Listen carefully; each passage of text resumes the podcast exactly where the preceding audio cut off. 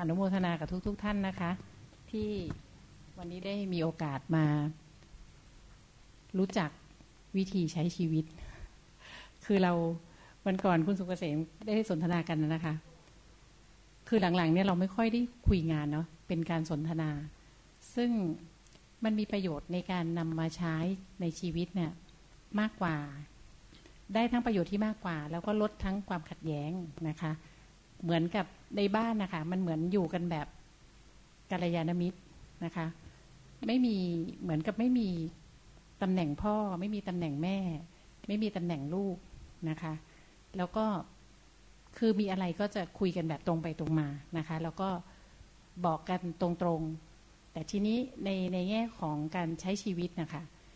มันมีเรื่องของโลกภายนอกคือการทำงานนะคะ หรือว่าสิ่งที่โลกภายนอกเขาเรียกเราว่า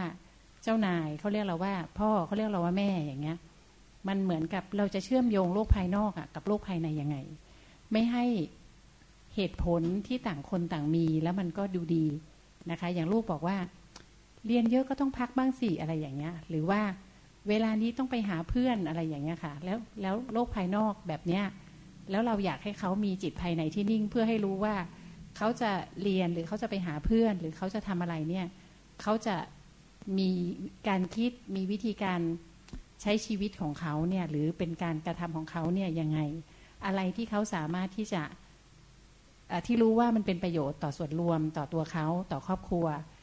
เขาก็จะทำอะไรที่มันไม่เป็นประโยชน์เนี่ยเขาก็สามารถเรียกว่างดเว้นได้โดยอัตโนมัติของเขา เพราะว่าปัญญาข้างในรู้เนี่ย มันก็มีวิธีเดียวคือให้เขาได้ฝึกจิตนะคะ ก็เลยเป็นเหมือนทั้งครอบครัวค่ะ ก็ปฏิบัติกันหมด เพียงแต่ว่าเป็นการปฏิบัติกันที่ไม่ได้มีลักษณะภายนอกที่เหมือนกันนะคะ คือคนในบ้านเนี่ยไม่เหมือนกันสักคนนะคะ ลูกสี่คนก็ไม่เหมือนกันนะคะ ตาเองกับคุณสุกเกษมก็ไม่เหมือนกันอย่างมากนะคะ หมายถึงว่าถ้าเกิดเราคุยเรื่องงานเมื่อไหร่ คุยเรื่องข้างนอกเมื่อไหร่เนี่ย มันมันถ้าข้างนอกเขาเรียกว่าเหมือนกับทะเลาะนะคะ เหมือนกับขัดแย้งนะคะ ซึ่งมันก็เป็นอย่างนั้น เวลาที่เราคุยเรื่องที่แบบ ทำไมสมมตินะคะทำไมต้องต่อเติมออฟฟิศทำไมต้องต่อเติมบ้านทำไมต้องตัดต้นไม้ทำไมเธอตัดต้นไม้ฉันมากเกินไปอะไรอย่างเงี้ย หรือว่างานทำไมไม่ทำแบบนี้ทำไมไม่ทำแบบนั้น คือเขาก็มีเหตุผลที่ดีของเขา แต่เราก็มีเหตุผลที่ดีของเรา เพราะฉะนั้นน่ะเราก็ต่างจะเอาเหตุผลนะคะมามาเป็นเรื่องของการพูดคุย แล้วมันก็จะไม่จบ แล้วมันก็ไม่จบหมายถึงว่าเนื้อหานั้นนะมันไม่จบ แต่สิ่งที่ได้มาก็คือความขัดแย้งที่เกิดขึ้น ไม่ว่าจะเป็นในที่ทำงานหรือว่าความบาดหมางใจที่เรารู้สึกว่า เออ เธอไม่ได้ทำอะเธอก็ไม่เข้าใจหรอกคนทำเป็นยังไงอะไรอย่างเงี้ย ส่วนคนอย่างเขาเองเขาก็จะมองว่าเขาว่ามองข้างนอกเราอะเป็นคนชกเราไม่รู้หรอกว่าเขาว่ามองเห็นอะไรนะคะ ซึ่งถ้าเราไม่ได้ปฏิบัติไม่ได้ฝึกจิตมาถึงแบบมีความเพียรต่อเนื่องนะคะ เราไม่มีทางเลยนะคะ ที่จะยอม เพราะว่า เราจะรู้สึกว่าเธอนั่นแหละไม่เข้าใจ เขาก็จะรู้สึกว่าเราทำไมโง่จังทำไมเราถึงไม่รู้จักเปิดรับ ไม่รู้จักเปิดฟังคนอื่น เราก็จะยิ่งโกรธเข้าไปใหญ่อย่างเงี้ยค่ะ มันก็จะเป็นความหวังดีที่กลายเป็นข้อโต้แยง้ง ซึ่งในชีวิตที่ผ่านมาก็เห็นเป็นอย่างเงี้ยเกือบทุกครอบครัวนะคะ พ่อแม่ที่รักลูกมากก็จะมีความขัดแย้งกับลูก เพราะว่าใช้ความหวังดีอะค่ะ เป็นตัวกำหนดเหตุผลนะคะ ว่าลูกเรียนนี่สิลูกจะได้มั่นคง ลูกเห็นไหมว่าเนี่ยคนตกงานเยอะแยะ ลูกเรียนหมอดีกว่า ลูกจะได้มีงานทำลูกจะได้มีความสุข แต่คือมันเป็นสิ่งที่เป็นเหตุผลของเรา และก็เป็นความคิดของเรา ซึ่งจริง ๆ แล้วเนี่ยในชีวิตของเราเราลองนับดูนะคะ ว่าตั้งแต่เราโตมาจนถึงวันนี้มีกี่ครั้งคะที่ผลลัพธ์เนี่ยมันเป็นไปอย่างความคิดเรา แล้วมีกี่ครั้งที่มันไม่เป็นไปอย่างที่เราคิดนะคะ แล้วมีหลายครั้งไหมคะ ที่ความคิดนั้นอะทำให้เราเศร้าทำให้เราทุกข์โดยที่สิ่งนั้นยังไม่เกิดขึ้นด้วยซ้ำนะคะ แต่เราก็มองไม่เห็นใช่ไหมคะเราก็ยังใช้ชีวิตวนอยู่แบบนี้ มันก็เลยเป็นบทสนทนาที่เราคุยกันว่า เออเนาะเรานี้โชคดีนะ ที่เกิดมามีชีวิตแล้วรู้จักวิชาชีวิต ยังมีอีกคนอีกหลายพันคนหลายพันล้านคนในโลกนี้ ที่เกิดมามีชีวิต แต่ไม่รู้จักวิชาชีวิต วิชาชีวิตก็คือวิชาที่เรามีชีวิตแล้วเนี่ยเราจะใช้ชีวิตใช้ร่างของเรานะคะ ในช่วงที่เรามีลมหายใจอยู่เนี่ยให้เกิดประโยชน์นะคะ อย่างไรนะคะ ไม่ใช่เกิดประโยชน์เพราะว่าเราทำงานเป็นเราร่ำรวย เราบริจาคของนะคะ เราอาจจะเรียกคนแบบนี้ว่าเป็นคนดีแล้ว สมัยก่อนตาก็คิดอย่างนี้นะแต่ว่าเอ้ยเราก็เป็นคนดีแล้วนะ เราก็เลยไม่ค่อยอยากฟังใคร เพราะเรารู้สึกว่าคนอื่นที่ว่าเราอะ่ะ หรือไม่เรียกว่าว่าเราเรียกว่ามีความเห็นไม่ตรงกับเราอะ่ะเขาไม่เข้าใจเราต่างหาก เพราะว่างานเราก็ทำขยันเราก็ขยัน ทำธุรกิจก็เติบโตดีอะไรเงี้ยเลี้ยงลูกก็ออกมาลูกก็เป็นคนดีไม่เกเรไม่อะไรอย่างเงี้ย แล้วมีอะไรถือต้องว่าฉันอะไรอย่างนี้นะคะ มันก็ประมวลความดีจากสิ่งที่เรา เราเราเรียกว่าเราประมวลผลตามที่คนอื่นน่ะเขาประมวลผลแบบนี้ แต่จริง ๆ แล้วว่าในทุกในหลาย ๆ ครั้งอะเรากลับหาทางที่จะดับทุกข์ให้ตัวเองไม่ได้ เวลาที่เรามีความขัดแย้งกันระหว่างในในบ้านมีความขัดแย้งระหว่างเรากับทีมงาน หรือ เรามีความขัดแย้งระหว่างเรากับคู่ค้าอย่างเงี้ยค่ะ เราก็ยังไม่เข้าใจนะคะ เราก็วนเวียน แล้วเราก็เห็นว่ามันเป็นเรื่องปกติ เพราะเราไม่รู้ว่าทางออกมันคืออะไร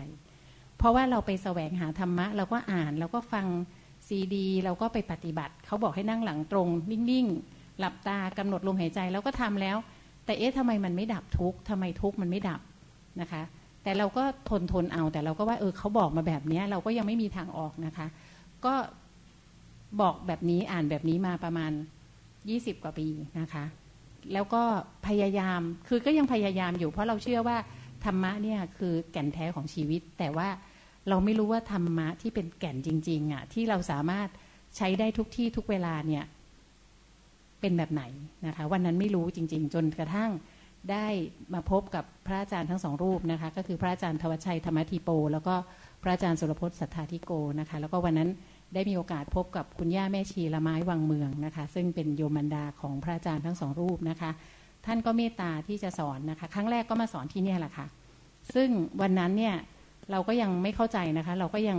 จริง ๆ เราอะตั้งใจที่จะอาราธนานิมนต์พระอาจารย์มาสอนพนักงาน แต่เราเพราะเราคิดว่าวันนั้นเราก็จะมองคนอื่น เห็นความผิดของคนอื่น แต่ความผิดของตัวเองเนี่ยก็เห็นนะคะ แต่เห็นไม่ค่อยชัด จะเรียกว่าเหมือน เห็นแล้วก็มีเหตุผลอธิบายอีกว่าอ๋อที่เรายังทำไม่เสร็จเรายังทำอะไรได้ไม่ดีเนี่ย เพราะว่ามันติดค้างเรื่องนี้ เพราะพนักงานเป็นอย่างนั้นอย่างนี้ เพราะคู่ค้าเป็นยังไง เพราะคนในบ้านเป็นยังไง วันนั้นน่ะก็ยังคิดแบบนั้นอยู่นะคะ แล้วเราก็คิดว่าเราศึกษาธรรมะมาเยอะตั้งยี่สิบกว่าปีนะคะ ทั้งฟังทั้งอ่านทั้งไปปฏิบัตินะคะ พอพระอาจารย์มาก็พระอาจารย์ก็สอนพนักงาน สอนพนักงาน ตอนนั้นหลวงลุงสอนพนักงานนะคะ แล้วหลวงพ่อก็ สอนส่วนตัว เราก็มีความรู้สึกว่าทำไมหลวงพ่อต้องมาสอนเรา คือเราอยากให้หลวงพ่อสอนพนักงาน เพราะว่าพนักงานเนี่ยทำงานผิดพลาดเยอะไม่ค่อยเข้าใจเรา เราจ้างวิทยากรมาอบรมแล้วเสียเงินแล้วเนี่ยเข้าใจแล้วก็ยังไม่ทำอีกทำไมถึงยังไม่ทำในเมื่อเหตุผลที่เป็นวิทยาศาสตร์เอาไม่อยู่นะคะ เราก็เลยลองนิมนต์พระมาสอนนะคะ ก็เราคิดอย่างนั้นนะคะ แล้วหลวงพ่อก็พูดคำว่า ถ้าหากว่าเราเปลี่ยน ทุกอย่างจะเปลี่ยน เราก็ยังไม่ค่อยเข้าใจ แต่ก็หลวงพ่อพูดก็ฟังไปก่อนนะคะ แล้วก็เราก็รู้สึกว่ามันก็น่าจะมีอะไรดีสักอย่างหนึ่งเพราะว่ามันเหมือนกับมันคงเป็นทางของเราด้วยที่เราเหมือนตั้งจิตมาว่าเราอยากพบธรรมะแท้นะคะ ก็เลยเหมือนมีโอกาสได้พบตอนนั้นช่วงประมาณสักสี่สิบอายุประมาณสี่สิบนะคะ แล้วก็ก็เลยได้ปฏิบัติมาเรื่อยๆนะคะ ใหม่ ๆ มันก็ไม่ค่อยเข้าใจอะค่ะทำไม หลวงพ่อต้องถ่ายทอดทำไมต้องมีกล้องแพงๆทำไมพระไม่แบบอยู่เงียบๆอะไรอย่างเงี้ยเหมือนที่เราเคยได้ยินได้ฟังมาใช่ไหมคะ แล้วพอหลวงพ่ออธิบายบอกว่า ในเมื่อของเนี้ยดีที่สุด เราก็ต้องใช้เทคโนโลยีที่ดีที่สุด เพราะว่าต้องไปให้เร็วที่สุด เพื่อช่วยเหลือคนให้เร็วที่สุด เราก็เออเนาะเรื่องแค่นี้เราก็ติดเนาะเออมันก็สมควรแล้วที่เราจะต้องมาฝึก เพราะว่า เรื่องแค่นี้ถ้าเราแค่ตรงไปตรงมาเราก็เข้าใจแล้ว แต่เราอะติดความคิดที่เราได้ยินจากคนนั้นคนนี้พูดมาเป็นประจำนะคะว่า พระก็ต้องอยู่วัดอยู่ส่วนพระอะไรอย่างเงี้ยต้องไม่ต้องแบบไม่อะไรอะเหมือนกับมีความคิดของเราที่เราฟังคนอื่นมาแบบนั้นนะคะ ในที่สุดเราก็เราก็แล้วมีประโยคหนึ่งที่หลวงพ่อพยายามจะบอกว่า คือตาเป็นคนทำอะไรแล้วตั้งใจ หลวงพ่อก็บอกอย่าตั้งใจ เราก็ยิ่งงงนะคะใหม่ๆ ทำไม่ตั้งใจมันจะทำได้ยังไงทำไม่ตั้งใจ ขนาดตั้งใจยังทำไม่ค่อยได้ แล้วหลวงพ่อบอกไม่ให้ตั้งใจนะคะ หลวงพ่อบอกว่าให้ตั้งจิตคือรู้สึกตรงนี้ไปเรื่อยๆ แล้วปัญญาจะเกิดเองนะคะ แล้วพอปัญญาเกิดแล้วเนี่ยมันจะมีอีกหลาย ๆ เรื่องที่เราเห็นด้วยปัญญา ซึ่งมันจะไม่เหมือนกับที่เราอะเห็นด้วยประสบการณ์ที่ผ่านมา มันทำให้มีคำตอบต่างกันออกไป และนั่นน่ะมันทำให้ในขณะเดียวกันเนี่ยมันทำให้เราสามารถดับทุกข์ที่บอกว่าเราเดินบนเส้นทางแห่งความทุกข์นะคะ แต่ว่าเราสามารถดับทุกข์แล้วมันก็เลยเหมือนกับเรามีความสุขได้ จริง ๆ คือทุกข์มันดับ ข้างในมันสุขอยู่แล้ว แต่เราไม่รู้สึกถึงความสุขข้างใน เพราะว่าเราออกเราส่งจิตของเราอะที่สุขสงบนะคะ ออกมาข้างนอกมาเกาะเรื่องราว ซึ่งเหมือนเราบอกว่าเป็นบ่วงร้อยลัดเนี่ยบ่วงมันก็คือบ่วงนะคะ มันมันเป็นบ่วงมันแบบมันเต็มไปหมดอะคือเสี้ยวทุก ๆเสี้ยววินาทีเนี่ย ทุก ๆเสี้ยวที่จิตเกิดดับนะคะ มันมีบ่วงที่เป็นความคิดที่ดึงจิตเรา ออกไปได้ตลอด คือเราพร้อมจะส่งจิตออกไปได้ตลอดนะคะ เพราะฉะนั้นก็เลยเป็นที่มาว่า เอ๊ะถ้าเป็นอย่างนี้เราก็ต้องฝึกให้บ่อยขึ้น เพราะว่ามันเป็นวิชาเดียวแหละที่เราจะสามารถใช้ได้ทุกที่ทุกเวลาจริง ๆ เพราะว่าความทุกข์มันก็ไม่เลือกที่ไม่เลือกเวลา แล้วก็ไม่เลือกบุคคล แล้วในเมื่อเราอยากมีชีวิตที่มีความสุข เราก็ต้องตรงไปตรงมากับความต้องการของเรานะคะ ก็อยากจะบอกประสบการณ์นี้ให้หลาย ๆ คนว่าเราลองตรงไปตรงมากับความต้องการในชีวิตเราสิคะ เราจะได้ใช้วิชาชีวิต ให้เป็นไหนๆเกิดมามีชีวิตแล้ว ถ้าไม่รู้จักวิชานี้นะ ต่อให้เราเรียนได้เกรด A มามากมายนะคะ มันก็ไม่สามารถนำมาใช้ทำให้ชีวิตเรา แค่เรื่องที่ไม่ควรจินตนาการให้ทุกเรายังดับมันไม่ได้เลยนะคะ แล้วเราจะไปเอาชนะกับเรื่องอื่น ๆ มันก็คงจะยากนะคะนั้นวันนี้เรากลับมาที่จิตภายในนะคะ ปัญญาที่เกิดขึ้นมันเหมือนกับเป็นเป็นศูนย์กลางที่ เป็นเหมือนปุ่มอัตโนมัติที่เราพกพามาตั้งแต่เราลงมาจุดตีเกิดนะคะว่า ถ้าเรากลับมาที่จิตเดิมแท้ของเราภายในเนี่ย เราจะเป็นตัวของเราเองคำว่าเป็นตัวของเราเองไม่ได้เหมือนที่ภาษาเขาพูดกันนะคะโอ้ยฉันเป็นตัวเองไงฉันถึงแบบไม่ฟังเธออะไรอย่างนี้ มันเป็นอีกภาษาหนึ่งนะคะ แต่ว่าการเป็นตัวเองที่เรากลับมาที่จิตภายในเนี่ย คือมันจะตรงไปตรงมาค่ะ กับความรู้สึกแท้แท้แท้แท้นะคะ ไม่ใช่ความรู้สึกที่เขาเล่าว่า เหมือนที่บอกเขาเล่าว่าพระต้องเป็นแบบนี้อย่างเงี้ย ถ้าพระก็อยู่ส่วนพระแล้ววันนี้เราจะได้ปฏิบัติธรรมไหมคะ เราคงไม่มีเวลาที่จะไปที่วัด หรือบางทีก็ไม่สะดวก เราคงไม่สามารถเอา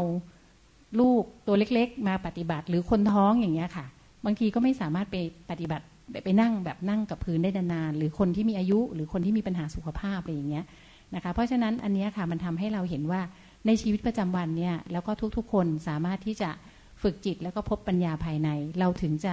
กลับมาที่ จุดเดิมแท้ของเราอะว่าเรามาจุติเกิดมาเป็นมนุษย์เนี่ยเพื่ออะไร เพราะว่าเราเป็นสิ่งมีชีวิตเดียวนะคะ ที่สามารถใช้ชีวิตนี้ในการสร้างกุศลสร้างบารมี ซึ่งเป็นอริยทรัพย์ หรือเป็นทรัพย์เดียวนะคะ ที่เราเอาติดตัวไปได้นะคะ เพราะฉะนั้นเนี่ยก็จะพูดเรื่องนี้กับลูกๆบ่อยๆว่า ถึงลูกจะอยากมีเงินมีนาฬิกาดีๆ หรือนั่งรถแพงๆ มันไม่ได้ผิด แต่ว่า สิ่งที่ดีกว่านั้นก็คือ ถ้าเรามีสิ่งนั้นทำงานด้วยความสุจริตมีสิ่งนั้น แล้วเรารู้จักที่จะดับทุกข์ได้ แล้วก็สามารถที่จะช่วยเหลือเพื่อนมนุษย์ได้อะวันหนึ่งเราจะเห็นถึงคุณค่าของเวลาที่เราใช้ไปแต่ละวัน แล้วเราจะไม่เสียดายเวลาที่เราใช้ไปหรือเวลาที่เราเกิดมานะคะ เพราะว่ายังไงวันหนึ่งก็ทุกคนก็ต้องโต แก่แล้วก็เจ็บแล้วก็ตายไป มันก็เป็นอย่างนี้ช่วงเวลาเราสั้นมาก เราสังเกตสิคะว่าเราบอกอ้าวหมดวันแล้วเหรออ้าวปีหนึ่งแล้วเหรอ นี่ปีหกสามกลางปีแล้วนะคะ เรายังจำกันได้ไหมว่ามันปีใหม่ตอนไหนนะคะ มันแป๊บเดียวนะคะ ปีหน้าก็หกสี่อีกแล้ว อายุเราไม่เคยถอยหลังนะคะ มันเดินหน้า แต่ว่าสิ่งที่เราได้มาคืออะไร เราใช้ชีวิตเนี่ยเพื่อหาสิ่งที่เราไม่สามารถเอาไปได้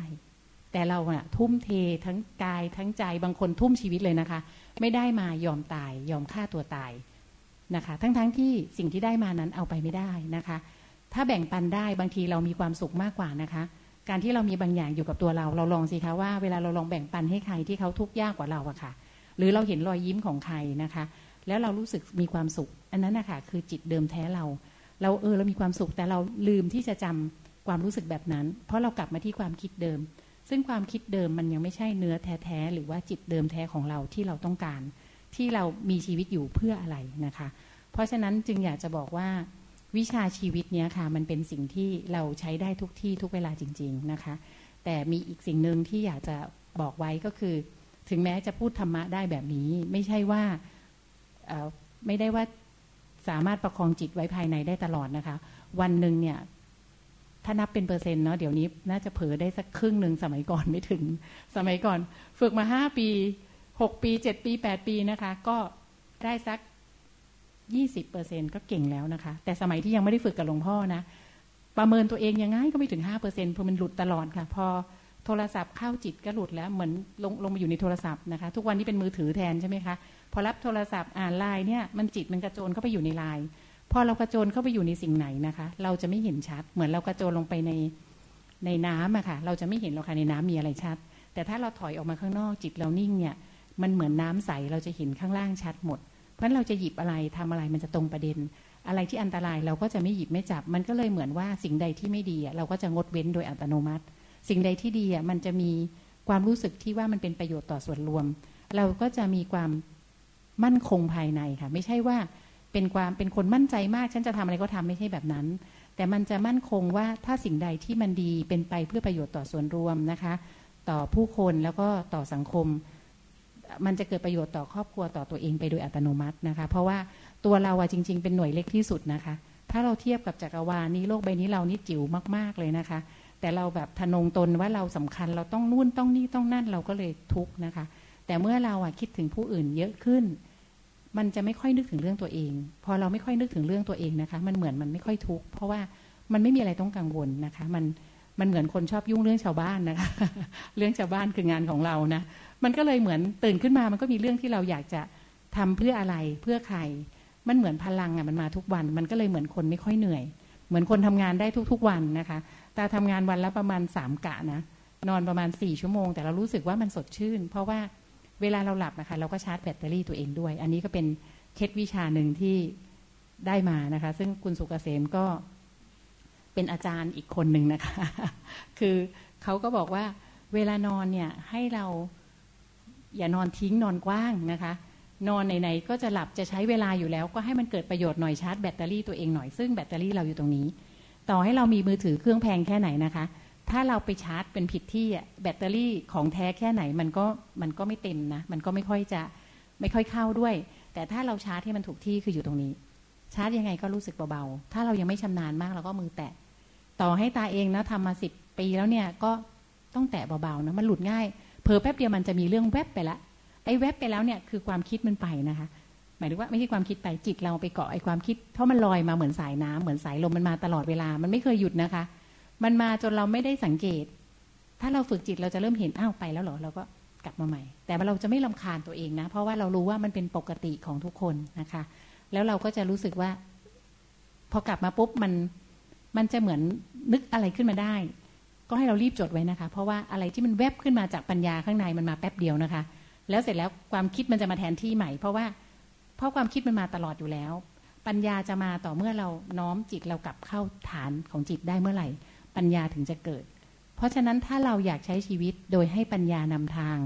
เราก็ต้องอยู่กับต้นขั้วของเขาคือปัญญานะคะ เราใส่อะไรเข้าไปมันก็ออกมาเป็นอย่างนั้นใช่ไหมคะ เหมือน input เท่ากับ output น่ะ เรากลับเข้ามาที่ปัญญา เราก็จะได้ปัญญานั้นนำชีวิต ถ้าเราเอาปัญญาไปเกาะกับความคิด เราก็ได้ความคิดนำชีวิต ซึ่งเราก็พบหลายครั้งแล้ว แม้แต่ด็อกเตอร์พอใช้ความคิดเครียดกังวลอย่างฆ่าตัวตายได้ คนที่ตำแหน่งสูงๆนะคะ ก็ยังฆ่าตัวตายได้ เพราะฉะนั้นนี่คือเขาเรียกว่าฤทธิ์หรืออันตรายของความคิดงั้นพอเราพอเราเห็นอย่างนี้แล้ว เรายังจะเชื่อความคิดไหมคะแต่เราบอกว่ามันไม่ได้อยากเชื่อนะ แต่มันไปเองก็นี่ไงวิธีกลับมา มันไปเองมันเป็นอย่างนั้นเองไม่ต้องไปหงุดหงิด เพราะว่ามันล่องลอยเหมือนสัญญาณทั่ว ๆ ไปนะคะ เราแค่รักษาจิตเราเอาไว้ เท่ากับเราทำงานหน้าที่เดียว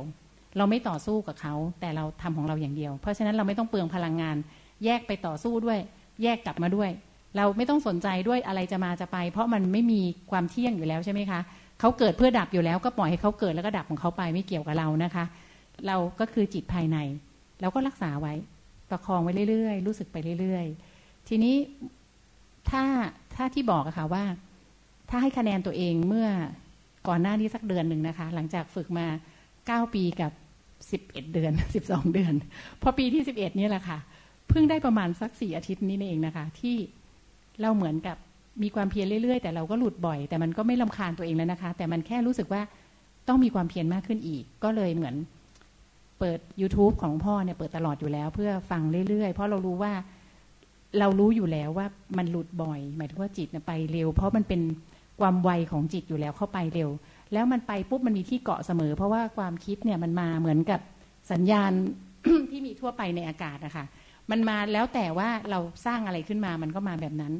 บางทีเราก็สร้างเองบางทีคนอื่นรอบๆ ตัวเราก็สร้างขึ้นมา ทีทีนี้พอเราจิตไปเกาะปุ๊บตอนไหนก็ตอนนั้นเลยมันก็ไปเลยค่ะ ไปแล้วมันก็ไปหลายกิโลเลยนะคะ ถ้าเราไม่ได้ฝึกจิตไว้บางทีกว่าจะได้กลับมามันก็ทุกไปแล้ว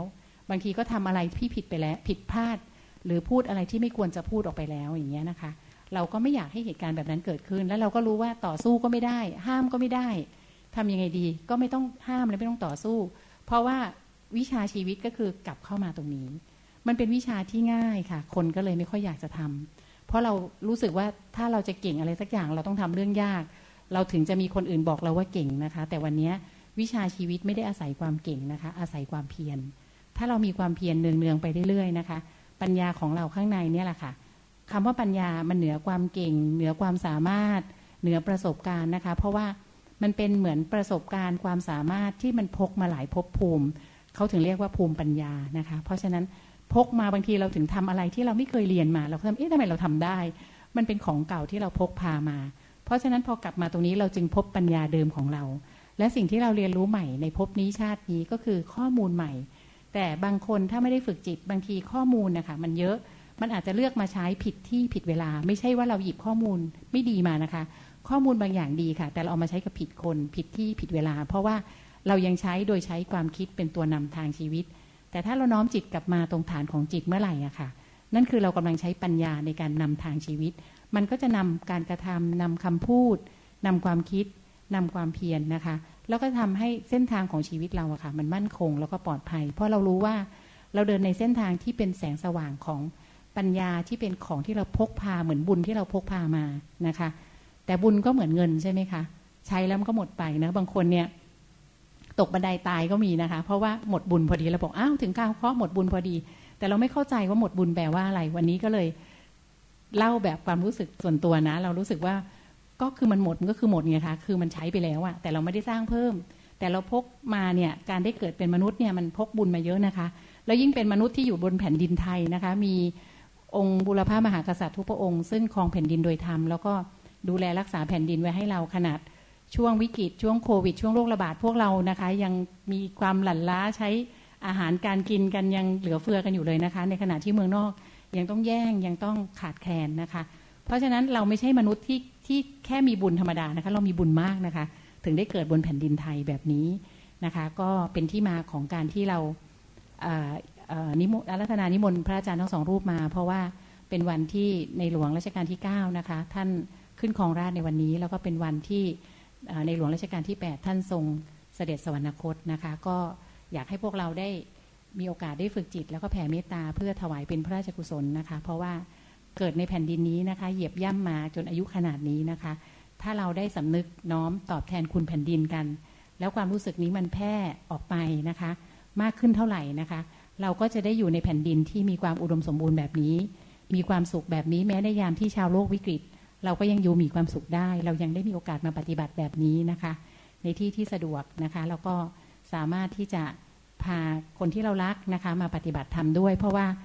ถึงแม้เราจะให้ทรัพย์สมบัติกับลูกนะคะ ให้ความรู้กับลูกให้ลูกเรียนหมอหรืออะไรก็ตามนะคะ ไม่มีใครการันตีได้นะคะ ว่าลูกจะมีความสุขจริงไหม อาจจะเป็นหมอที่ฆ่าตัวตายก็ได้ อาจจะเป็นหมอที่มีความทุกข์ก็ได้ เพราะว่าเครียดนะคะ ไม่ได้ไปไหนเลย เจอแต่คนไข้ออกเข้าออกโรงพยาบาลนะคะเห็นคนนี้ตำแหน่งใหญ่กว่า ก็อยากจะเรียนมากขึ้นอีกนะคะ แล้วก็เครียดมากขึ้น มีครอบครัวด้วยเรียนด้วยทำงานด้วยนะคะ คือเครียดไปหมดแต่ก็ยัง หาทางออกไม่เจอ เพราะว่าสังคมหรือว่าความคิดพาเราไปแบบนั้นนะคะ แต่ถ้าเราให้ลูกได้ฝึกจิตไว้นะคะ เขาจะเหมือนมีเกาะคุ้มกันของเขา ก็เหมือนกับเราอะคะ่ะ ให้สิ่งที่ดีที่สุดกับลูก ให้สิ่งที่ดีที่สุดกับคนที่เรารัก ให้สิ่งที่ดีที่สุดกับทีมงานหรือพนักงานของเรา หรือเพื่อนร่วมงานของเรานะคะ สิ่งนี้เขาจะได้ใช้มากหรือน้อย เขาจะได้ใช้ครับแต่ว่าอาจจะในเวลาที่ต่างกันก็แล้วแต่กุศลบารมีของแต่ละคน แล้วก็การตั้งจิตของแต่ละคนที่ อยากจะมาทำอะไรในในในภพนี้ในชาตินี้นะคะ ก็เป็นสิ่งที่อยากแชร์ให้ฟัง เพราะว่าสำคัญที่สุดคือถ้าเราต้องการประคองจิตไปเรื่อยๆค่ะ มันอาจจะต้องใช้กุศโลบายตัวนอกนิดนึงนะคะสำหรับตาตาใช้วิธีว่าก่อนจะพูดนะคะ ก็น้อมจิตลงมาก่อน มันจะได้ไม่กระโจนไปเกาะไอ้คาพูดของคู่สนทนา เพราะบางทีเขาก็พูดอะไรเราเราเดาไม่ได้นะคะ แต่ว่าถ้าเราเกาะจิตภายในไว้เนี่ย ปัญญาเราเขาจะกรองให้เองว่า คำไหนใช่ไม่ใช่คำไหนเอามาใช้ประโยชน์ได้คำไหนไม่ต้องใช้ประโยชน์ เราก็จะไม่ทุกข์กับคำพูดเขาไม่โกรธกับคำพูดเขานะคะ มันก็เหมือนคนที่ข้างนอกเป็นอย่างไรก็แล้วแต่ปัญหาอะไรเกิดขึ้นก็แล้วแต่ข้างในมันยังสุขได้นะคะ ซึ่งสิ่งนี้ก็เคยพิสูจน์ด้วยตัวเองมาช่วงที่ตัวเองเป็นมะเร็งนะคะ แล้วก็ตอนเป็นมะเร็งเมื่อประมาณสี่ปีกว่าห้าปีที่แล้วนะคะ ก็ลูกก็ยังเล็กนะคะ บริษัทก็มีปัญหามากมาย แต่ว่าเป็นช่วงเวลาที่มีความสุขข้างใน หรือจะเรียกว่ามีความสุขทั่ว ๆ ไปเนี่ยค่ะ มากกว่าชีวิตก่อนเป็นมะเร็งนะคะ ตอนนั้นเนี่ยธุรกิจอะไรรุ่งเรืองดีมาก แต่ว่ามีปัญหาต่อเนื่องเรื่อยๆ เพราะว่ามันมีอย่างนี้มันก็ต้องทำอย่างนั้นอีก เพราะว่าเราก็ติดในความดีของตัวเองด้วยว่า ต้องอย่างนั้นต้องอย่างนี้ พอติดในความดียิ่งออกยากนะคะ เพราะว่ามันชื่อว่าดีแล้วก็ไม่อยากจะออกนะคะ แต่พอมาฝึกจิตแล้วเนี่ยมันไม่ติดอะไรสักอย่างหนึ่งนะคะ เพราะว่าเราพอเราประคองจิตเราจะรู้ว่าขณะนั้นน่ะเราควรทำอะไรเราควรพูดอะไรนะคะ ก็ อนุโมทนากับทุกๆท่านนะคะ แล้วก็กราบขอบพระคุณพระอาจารย์ทั้งสองรูปที่เมตตา แล้วก็ให้ธรรมาพวกเราตลอด แล้วก็เชื่อว่าด้วยเหตุนี้นะคะทำให้บริษัทเราตอนนี้หลังโควิด มาแล้ว เรายังมีธุรกิจที่มั่นคงอยู่นะคะ แล้วก็พนักงานก็ยังสงสัยกันอยู่เอ๊ะทำไมยังขายดีนะคะ เป็นเคล็ดลับวิชาด้วยเคล็ดลับธุรกิจด้วยนะคะ ขอบคุณทุกท่านค่ะ อนุโมทนาค่ะ อนุโมทนาสาธุ